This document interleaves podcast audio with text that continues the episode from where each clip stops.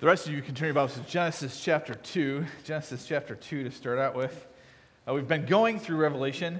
We're going to take a couple week break from that and look at leadership in the church as we just kind of explore, kind of, in some ways, uh, going off of Revelation 2 and 3, as well as just uh, seeking to kind of teach on this as we kind of explore ways to encourage our church, follow Christ better as a church and uh, we're looking at authority in the church. Authority is kind of an interesting and challenging topic from the standpoint that uh, uh, people want it, but they don't want it, right?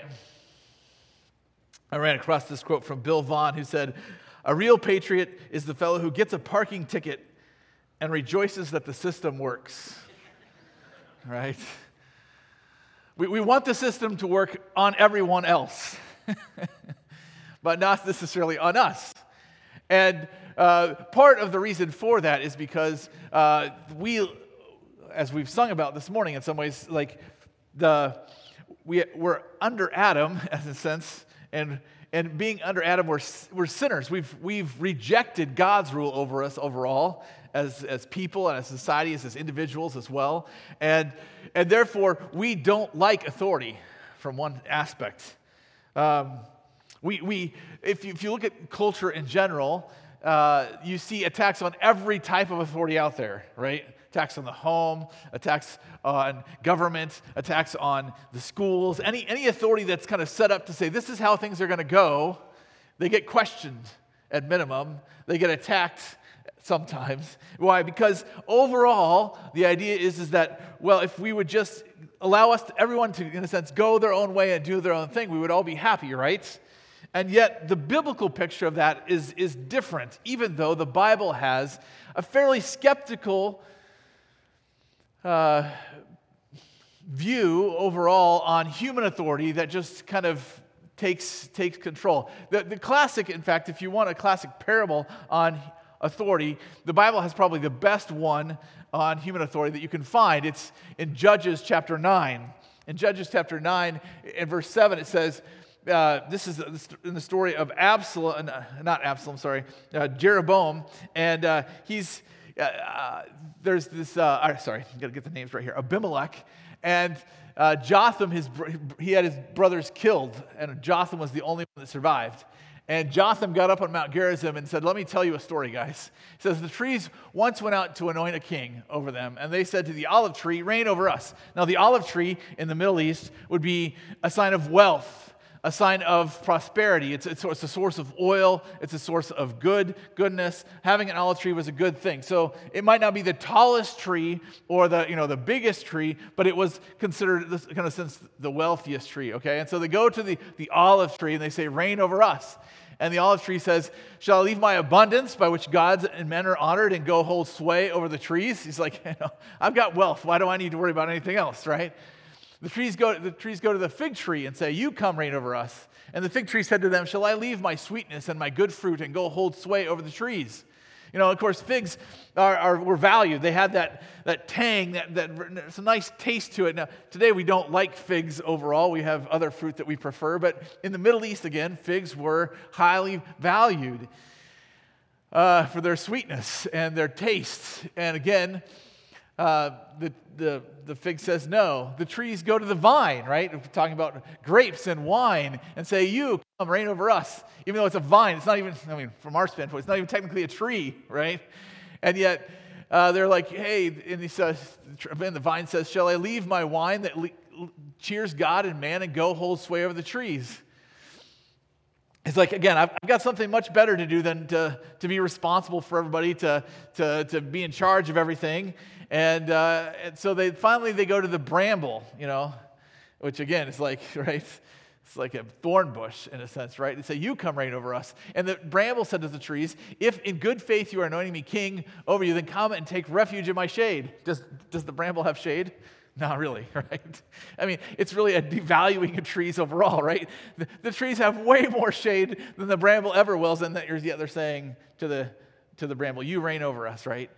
Um, and, but if not, let fire come out of the bramble and devour the cedars of Lebanon. Now, he applies that to the situation that he's in, but there's this huge skepticism over people that'll be like, hey, you know, yeah, I'll be in charge. Yeah, let, let me be in charge, right? Of course, in today's world, we often have that same skepticism of politicians, right? That someone who says, I'm willing to be in charge, you're like, okay, there's something wrong with you. you know, and, uh, and that, you know, you see that in the story with King Saul, right? Israel going and saying, we want a king, and them choosing that king and not going to God for their king. And so there's a huge skepticism, even in the Bible, about human authority and, and what it, what's, what's it good for, in a sense or what it does. And at the same time, the Bible has a, a clear understanding that there is that good authority does great things and that having good authority in, in positions of authority to care and charge, take care of things, makes a huge difference. Partially, it's because, because of how they view the future and what they view the future to be and to act and have. There's different authorities out there who've, who've viewed the future fairly negatively. The, the Roman engineer Julius Frontinus in AD 100 said, Inventions have long since reached their limit. I see no hope for further developments. I, I think he was like totally wrong, right? I was watching something uh, today about uh, they can actually 3D print houses with concrete now. You know, it's like, there's, all, there's still inventions, they're still inventing. Uh, or here's John Erickson, who was surgeon to Queen Victoria in 1873, said, The abdomen, the chest, and the brain will forever be shut from the intrusion of the wise and humane surgeon. Aren't we glad we can go into the abdomen, the chest, and the brain today, right? Because we have invented how to do it. Or here's a journalist, Junius Browne, in 1893 said, Law will be simplified over the next century. Lawyers will have diminished and their fees will have been vastly curtailed. I think that was a wish rather than a prediction. So we have authorities that they don't necessarily have a sense for the future. They don't have a sense for what, uh, a, a clear sense for what good can come. And biblical authority, and it's this kind of this definition, if you will, since we're talking about authority this morning.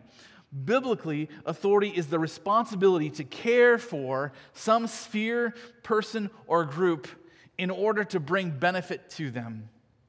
Biblically, authority is the responsibility to care for some sphere, person, or group in order to bring benefit to them. Sometimes we think, well, authority is you're in charge. You get to say what happens. But biblically, the responsibility is to care for some sphere, person, or group in order to bring benefit to them in the future, to say that this something good can happen in the future. So I want to look at authority both in, in its ideal as well as re- recognizing that it's, it's no longer ideal forms this morning and kind of just kind of help us to see how that applies to, into the church. Uh, so we're going to look at first of all, authority from creation. It's the authority to feed and flourish, the authority to feed and flourish. And we see that all the way back in Genesis chapter 1. If you, if you have your Bibles, you can go there. Genesis 1, verse 26. Otherwise, you can see it on the screen here. Then God said, Let us make man in our image, after our likeness, and let them have dominion over the fish of the sea, over the birds of the heavens, over the livestock, and over all the earth, and over every creeping thing that creeps on the earth. Here again, the idea of dominion, that is, you're, you're in charge of, but again, it's, it's not a charge of, so I get to do whatever I please. It's, it's to care for, to provide for. We see that even more uh, clearly in Genesis 2.15 uh, Genesis 2:15 says, "The Lord God took the man and put him in the garden of Eden to work it and keep it." And the implication here is that because he spends a lot of time, the author of Genesis takes a lot of time saying, "Look, here's the garden that God makes." And the rest of the earth is at best chaos, if not just not very fruitful at all, okay? But here's this garden that God made, and then he commands Adam, he says, he makes Adam, and he says, Adam, take, in a sense, take this model of a garden that you've received and spread it over the entire earth. Now, when you think of gardens, some of you might think of uh, French gardens, you know, they're very controlled and, you know, put together and, and or you might think of an English garden, or you might think of a vegetable garden, or you might think of a flower garden. There's different types of gardens.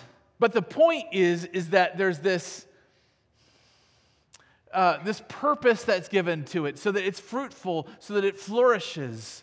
The point of a garden is that, is that things are cared for so they can produce and flourish and, and, and be beautiful and thrive, right? That's why you do it. It's not just so I can go take, you know, take vegetables and eat them. It's so that it's, the plants can flourish.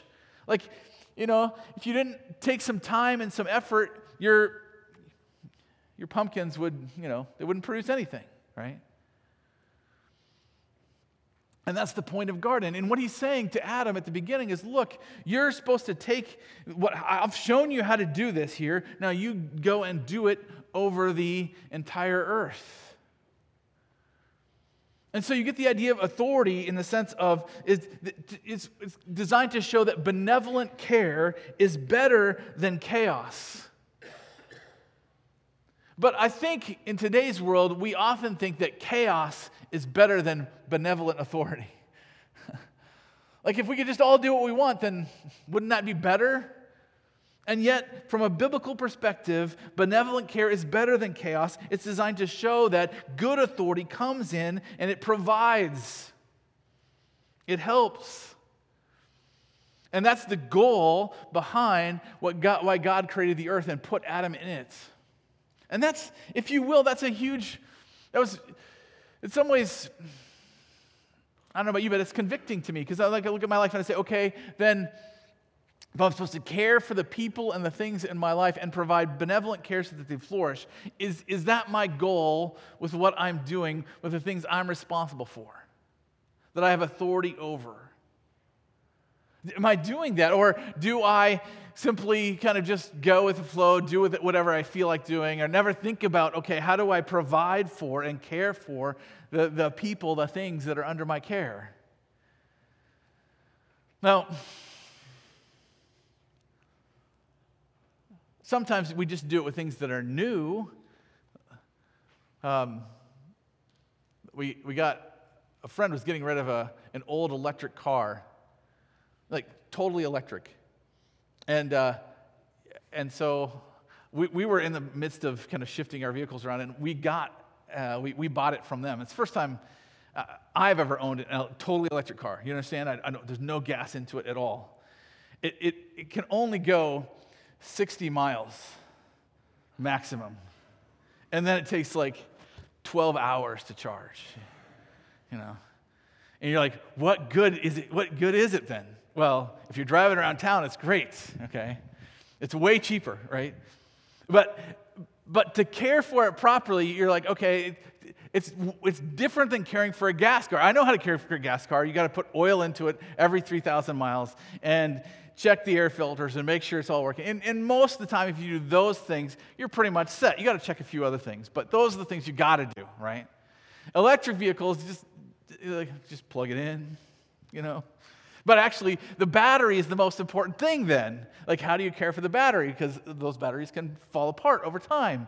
And so you're learning something totally, it's, and it's fun to learn in some ways. It's fun to learn something new to care for. Like, okay, how do I care for this car? It's different from anything else I've ever known. And, and so you learn it and you study it and you kind of think, okay, how do we set it up so that it can work well? And you go through all that process and it's fun. But then the, okay, now we got to do this for the next 10 years if we're ever going to keep this car, it becomes a little bit more like, eh, I don't know. Do I really want to do that? you know? and, and I think we're all like that to an extent, right? We get something, we're like, oh, this is fun, I learn it, and then, no, now I've got to do it. Now, farmers are kind of, they're in this boat, right? They, they have to care for their land, oh, every year, every year, every year. I'm not sure I would want to be a farmer in this sense, right?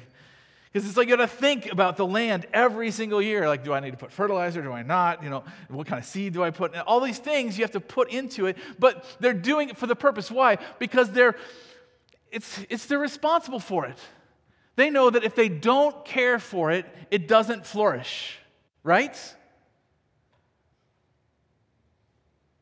The question is, is do we put that care into the people we're responsible for?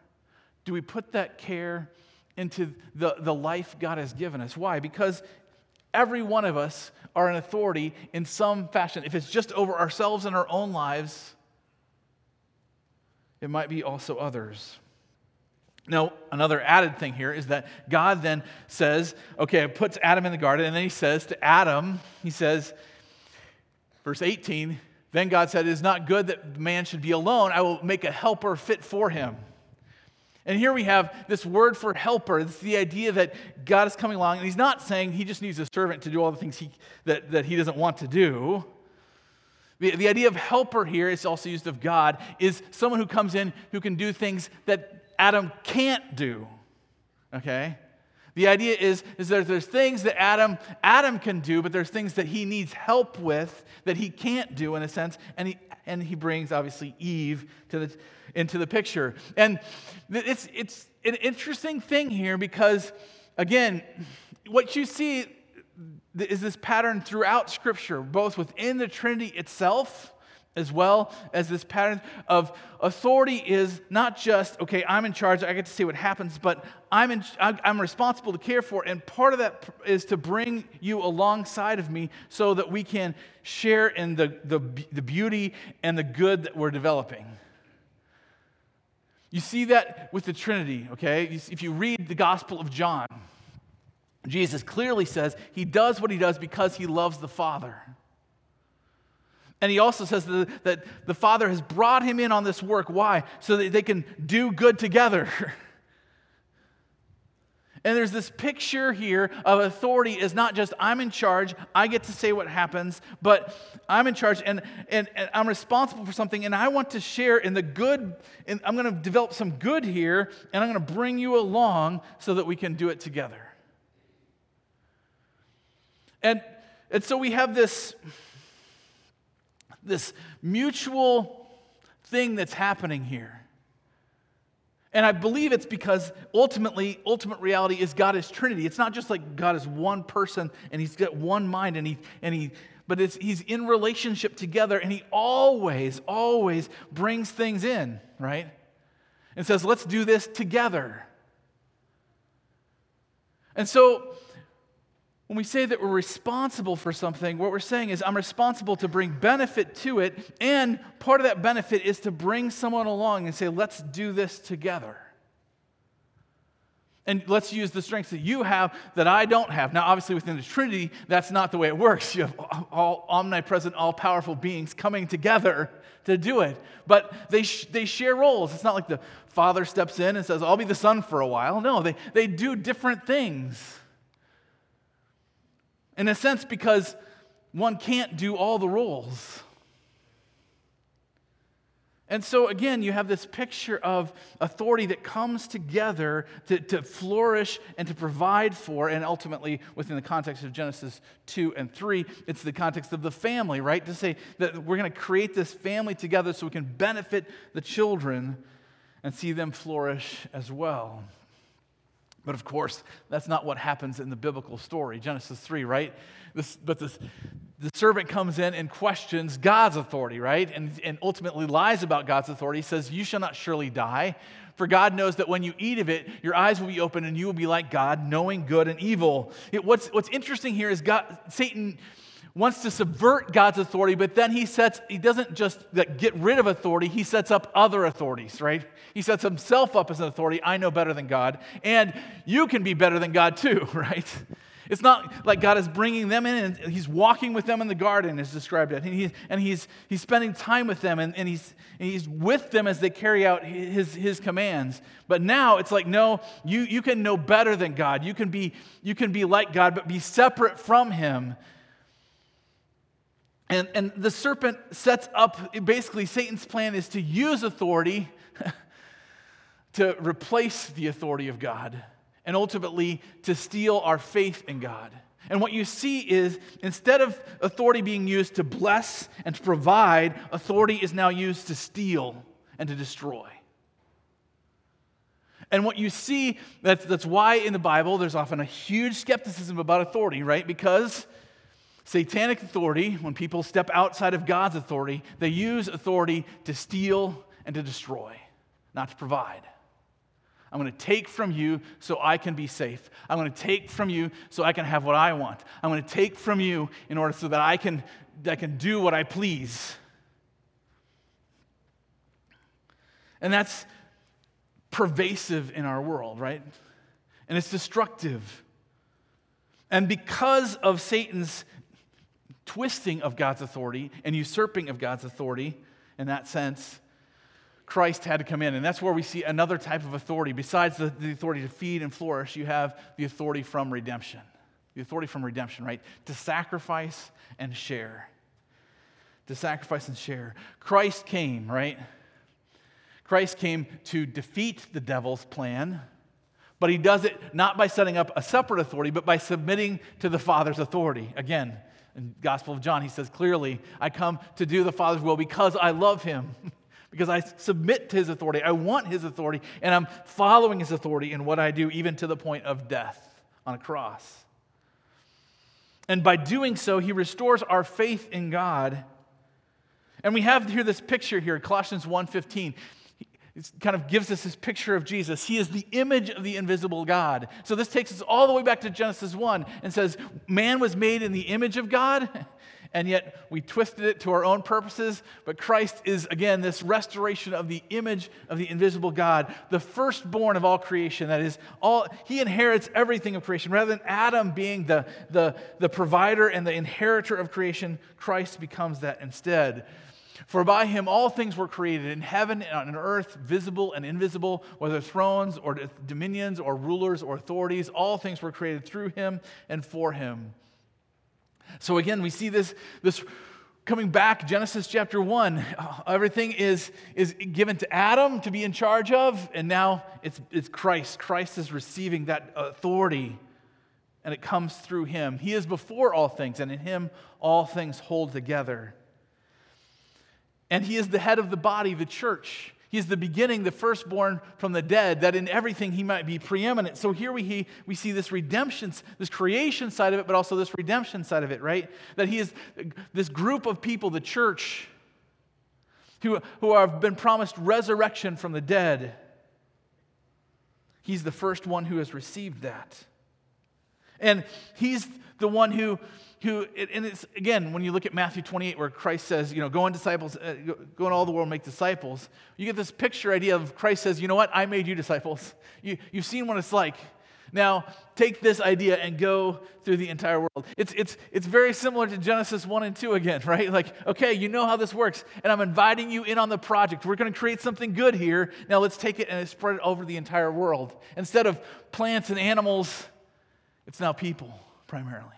Let's restore back this image of God that we, that we can come back and, and see the beauty of what, who God is and, and submit to His authority and seek to flourish people that are under our authority. And to do that, then, we, we have to seek to suffer and to, and to provide, in that sense, going back to what it said here, and to sacrifice and to share. Notice again verse 19. For in him all the fullness of God was pleased to dwell, and through him to reconcile to himself all things, whether on earth or in heaven, making peace by the blood of his cross. Here's how Christ has the authority to redeem because he went to the cross. He paid for our sin. He died and he rose again. And we have, and he has this authority to redeem because he suffered and provided. And because of that, authority looks different. And it's not like it was different than design, but he's restoring us back to what it looks like to truly be authorities over things, especially broken things. And so the, the point here is that we follow Christ. We follow Christ's mission, and we seek to be like Christ. And if Christ is willing to suffer, in order to redeem and to restore people. So we, although we don't ultimately redeem people, that we are willing to suffer as well. Why? To restore that love for God and love for others back to its primary place. Notice, in, so in the church, how does this apply? Well, 1 Timothy 1 5 gives us a key idea here. It says, The aim of our charge is love that issues from a pure heart and a good conscience and sincere faith. So, Paul is telling Timothy, you're in charge of the church in Ephesus, and you're, you're, responsible for them. And the aim of your charge, what you're seeking to build and develop within the church, is love for God and others, that, that issues from a pure heart that understands who God is and is purely devoted to Him, and a good conscience, someone who's saying, I, have got integrity, I, I'm not lying to myself or to others about who I am and what I'm seeking to accomplish, and a sincere faith. I'm trusting God. I'm walking with God. I'm, I'm depending on Him. And all of those things are driving my love for God and my love for others. This is what Paul is telling Timothy. This is your goal within a church, the thing that you seek to, to command and teach. It goes on in 2 Timothy to say, For God has got, not given us a spirit, spirit of fear, but of power and love and self control. Therefore, do not be ashamed of the testimony about our Lord or of me, his prisoner, but share in suffering for the gospel by the power of God. And what you see in 2 Timothy is Paul telling Timothy not, not how to run a church as much as practically how do I deal with myself as a pastor. And, he's, and you know, the one thing he says throughout it is share in suffering for the gospel, right? Being willing to suffer. Be willing to, to do the hard thing. And if you look through Second Timothy, what he's saying is, is you know what? Um, depend on God's grace, be strengthened in that grace, but be willing to, to do what God says, cling to the authority of Scripture, but cling to that without being quarrelsome, without being manipulative, without being uh, deceptive. Instead, we, you live out your, your life and your teaching matter. He's basically saying your, your, your teaching and your life need to go together. You, the way you live and the way you teach should match up. And he ends the book by saying this I charge you in the presence of God and of Jesus Christ, who is to judge the living and the dead, and by his appearing in his kingdom, preach the word. And the word here for preach is just proclaim it. It's not like get up in front of people and preach as much as just whether you're one on one with people or one on three with people or one on a hundred with people or whatever, use the word. Proclaim the word. Be ready in season and out of season. Reprove, rebuke, and exhort with complete patience and teaching. For the time is coming when people will not endure sound teaching, but having itching ears, they will accumulate for themselves teachers to suit their own passions, and they will turn away from listening to the truth and wander off into myths. As for you, always be sober minded, endure suffering, do the work of an evangelist, fulfill your ministry. And what's what's interesting here is, again, we can just explore this a little bit, is that he's saying, look, because you're responsible for something, not you can avoid suffering, but enter into, endure it, go through it. Why? Why? Because you're caring for people, you're providing for them, you're, you're, you're submitting yourself to the authority of Scripture. I was reading a book by Jonathan Leeman this week on authority, and, and he, he made this point. He's like, within, within the biblical worldview, you have basically three authorities you have parents, you have the government, and you have kind of the church, and God's people, and the, the authority that comes with that. And they all have different. Uh, different purposes, right? Parents, their, their goal is, as an authority, is to, is to provide for, to care for their children. And they're also given a tool to, to, to for, enforce that authority, and it's called the rod, right? Like you can, you can discipline your children, you can cause them pain. Why? Because ultimately, according to Proverbs, you're trying to drive foolishness out of them. The, the idea that there are no consequences to their actions, you're trying to drive that out and say, no, there are consequences to actions and you have an authority that, that says you're going to teach that to your children and you're going to insist on that with your children. Why? Because you're trying to protect them from the chaos that comes from saying, I can live however I please. Not in God's world, you can't. You just can't. And so you have an authority to, to step in and say to your children, No, this, this, is, this will cause you harm. And if you keep going, there's consequences that will come from me. The government, right? Is, is the, the, the authority there is to protect and provide for a people group, a nation, that they would be taken care of and they would be defended, and, and, and both from outside enemies as well as inside enemies, right? And the, the, the, the tool they're given is the sword, right? Revelation 13, uh, Romans 13, right? They're given the sword, right, to deal with evildoers. Again, a nation can step in and say, no, these are enemies and we're going to keep them out of our country, right? And then you have the authority of the church, right? The, the, the, God's people to say, this is what the gospel is, and these are, who, these are people who are trusting in God, and they can exclude people or include people who they believe are believers or not. That's the authorities they have. But then there's two authorities within Scripture who have no tool, if you will husbands and pastors.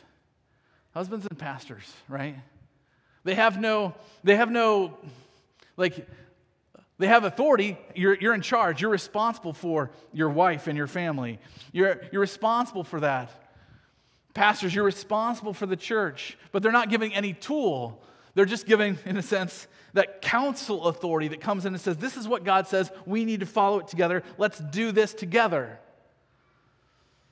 And so you have kind of four principles here that I think go into good authority. Just really quick, I want to kind of just highlight these for you to help you think about what good authority looks like. they're all here so you can write them down if you want to. Good authority is not accountable, but su- not unaccountable, but submits to a higher authority.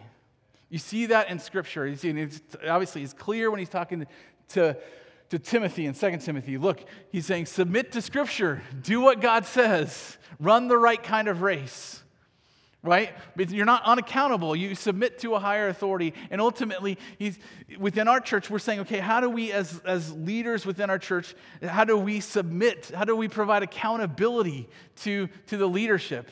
And maybe we can do better at that so that we have good accountability within our leadership. Why? Because we want to submit to that higher authority, whether it's to the congregation as a whole or to God as the ultimate authority. Because in some ways, like with both husbands and pastors, the, the point is, is that you have no tool. You just have to turn to God and say, God, you know, uh, my, my wife, we're not in agreement here. Can you, can, we, can you help us come to agreement? You know?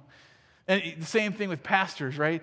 God, uh, this is, this is the, the, the, your word. This is what you command. Help us to come to unity about how to obey it. And so, good authority is not unaccountable, but submits to higher authority. Good authority doesn't steal life, it creates it. Good authority doesn't steal life, it creates it. But the point of authority is, is to say, okay, how, do, how can I nurture life? How can I, how can I see it flourish? How can I, how can I see it spread? And so, and so you, you have to pr- provide, you protect it from evil influences, but you also have to nourish it and provide for it. And it's not like, okay, I'm going to just take what I need. Authority is saying, how, what can I give? And that's an just important thing to think about in your own life as well. The, the things that you're responsible for. Do you, do you steal life? Oh, even for yourself, okay? Like I was listening to, something this weekend, they were talking about how sometimes we, we know we're tired, and it's one of the signals the body tells us when you're, we're working too hard or we're doing too much, we get tired, right? But sometimes instead of listening, what do we do? We say, No, I'm going to work harder, I'm going to do more. And, and we, we, we don't listen to our body. We steal, we steal from something over here so we can do something over here. We you know, steal from Peter to pay Paul, right? That's kind of the analogy. But within our own lives. And we don't, we, don't, we don't care for our body. We don't care for our soul. We simply take so I can get what I want right now. do you take time to create life in your soul? Spending time in, in the Word with God, spending time with others. Do, do you do that? Or are you simply stealing from all the other areas of life so I can get what I want right now? It's just a good question to ask. And it's a good question of the ask to ask of the authorities in your life. Are they, are they seeking to create life or are they stealing it for themselves? That's satanic if they do that. Good authority is not unteachable but seeks wisdom. Good authority is not unteachable, but seeks wisdom. Next week, Pastor Luke's going to preach on kind of the qualifications for pastors and elders from 1 Timothy 3, right? And, and here's kind of this key, one of these key things about being teachable is the idea is that good authorities understand that they don't know it all, that they're seeking to grow and develop as well. And so good authorities listen They listen, they consider, they seek wisdom. They're not unteachable. They don't know it all. They're not unchallengeable in a sense, right? I, you, you learn that as a parent, right? How do I deal with my kids when they, they need to challenge my authority. They need to kind of come and say, okay, but what about this or what about that? And you, you, you give, a good authority gives ways, a good parent gives ways for their children to, to challenge their authority without challenging their authority, if you know what I mean. And you, and you do that in such a way why? Because you're seeking wisdom. You're seeking okay to, for me to know what's best for my children i have to be able to know what's going on in their head and know what's going on in their lives and i've got to pull that out of them so then i can provide for them appropriately. So good, good authority is not unteachable but seeks wisdom. Also good authority then is not self-protective but it's vulnerable as it seeks to obey god and that's one of the key things you get from 2 timothy right? Good authority is not self protective, but it's vulnerable as it seeks to obey God. It's basically saying, look, this is what God wants me to do. I know it's going to be challenging. And just like Adam was supposed to say to Eve, look, we're supposed to go spread this garden over the entire earth. I know it's going to be challenging, but let's figure out how to do it together, right? He, but instead, what Adam, in a sense, said, at least by practice, was, I know this is going to be challenging, so I'm not sure what to do. And you're supposed to be my helper, so eh, that means you know more than me in some fashion. So I'm just going to be passive here and not do anything and see what happens. And how did that end up, right?